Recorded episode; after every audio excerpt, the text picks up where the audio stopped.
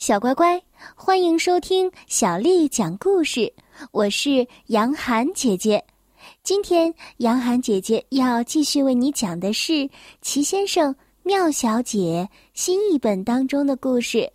我们来听《圣诞小姐》的故事，作者是来自英国的罗杰·哈格里维斯，翻译叫做任蓉蓉。是由人民邮电出版社为我们出版的《圣诞小姐》。圣诞小姐住在北极的一个冰屋里，隔壁住的是她的叔叔圣诞老人，他的哥哥圣诞先生住在离他很远很远的地方。圣诞小姐给圣诞老人工作。他的工作就是包装圣诞礼物，让圣诞老人在圣诞前夜把它们送出去。你能想象，有非常多的礼物需要包装，要用上它整整一年的时间呢。圣诞小姐热爱她的工作，可是天天包装礼物，有时候。会有一点无趣。去年的时候，圣诞小姐埋在包装纸和包扎胶带当中将近整整一年的时间，她决定去度个假。所有的礼物差不多都包装好了，她觉得让圣诞老人包装剩下的一点礼物，应该不会给他带来什么麻烦。为了让圣诞老人更轻松一些，他给他南极的哥哥圣诞先生打了电话，请他来帮忙。为了让圣诞小姐去度假，圣诞先生施展着魔法，坐着一个大茶壶就飞到了北极。圣诞小姐在登上飞机之前，还在提醒着他们。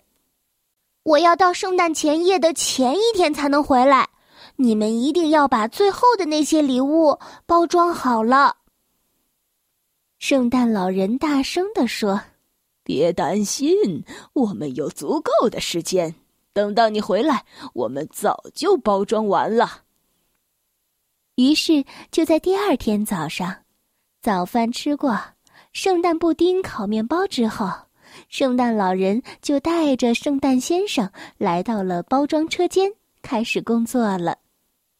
圣诞老人做了一个小时之后说：“包装这些礼物不会花费多少时间的，我们的时间有富裕，去打高尔夫球怎么样？”“哦，这是一个好主意。”圣诞先生说。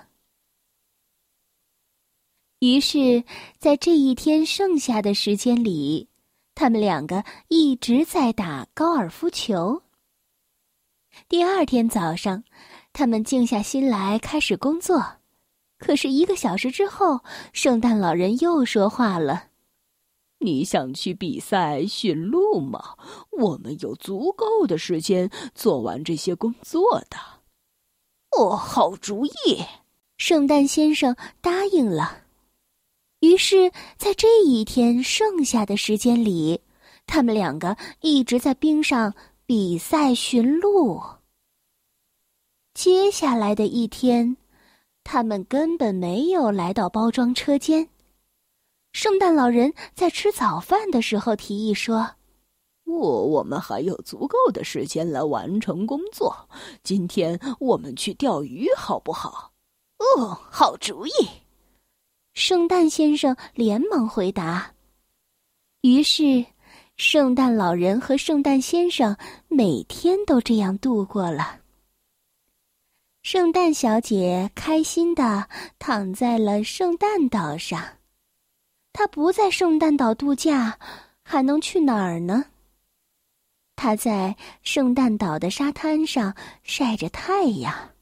一点儿也不知道别的地方会发生什么样的事情，也不会知道圣诞老人和圣诞先生大部分的时间都在玩，很少去包装礼物。是的，你肯定能够猜到，当圣诞小姐度假回来的时候，包装的工作依然没有完成。圣诞小姐看到一大堆还没有包装的礼物，大声的喊了起来：“在这段时间里，你们两个都在做什么？”圣诞老人和圣诞先生羞愧的低下了头，看着自己的脚尖，不敢看着圣诞小姐的眼睛。圣诞小姐生气的说：“你们现在说说，我们我们怎么才能在明晚之前完成工作呢？”突然，他想出了一个办法，一个绝妙的办法。他指着圣诞先生大叫着：“哦，对了，我们可以请一些朋友来帮忙。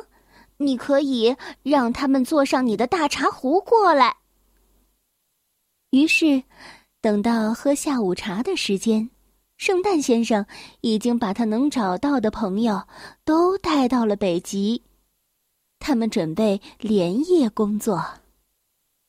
圣诞小姐很小心的给每个人安排了工作。莽撞先生只能包装泰迪熊，因为如果给他别的礼物，他会把它们打碎了。霸道小姐要一直看着淘气小姐，以免她在包装礼物的时候放进什么意外的惊喜。即使是这样，也并不是每件事情都是按照计划顺利完成的。糊涂先生一直在标签上写着“复活节快乐”。帮倒忙小姐一直在努力的帮忙，但是胶带总是给她带来无穷无尽的麻烦。健忘先生总是忘记把礼物放进包裹里，邋遢先生包装礼物就没有不出错儿的时候。不管遇到多少麻烦，到了圣诞前夜的午饭时间，所有的礼物都包装好了，贴上了标签，放进了圣诞老人的雪橇里。圣诞小姐对每个人说。太谢谢你们了！没有你们的帮助，我真的不知道该怎么办了。许多圣诞树下就会空着，没有圣诞礼物。现在我们只需要找到圣诞老人了。哎，他人呢？大家都不知道圣诞老人在哪儿。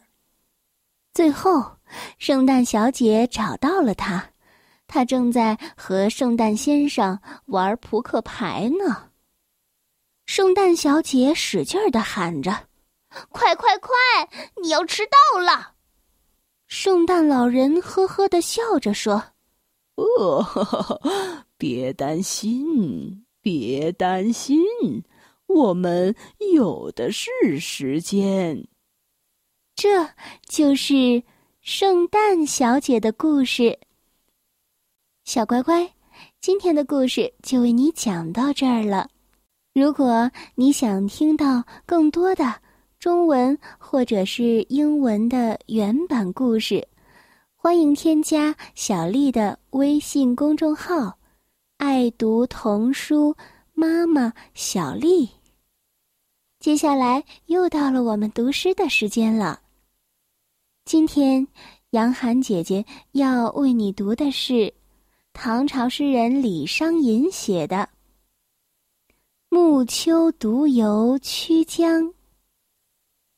暮秋独游曲江，唐·李商隐。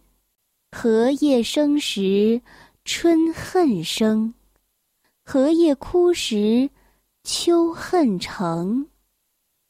深知身在情长在。怅望江头，江水声。小乖乖，晚安。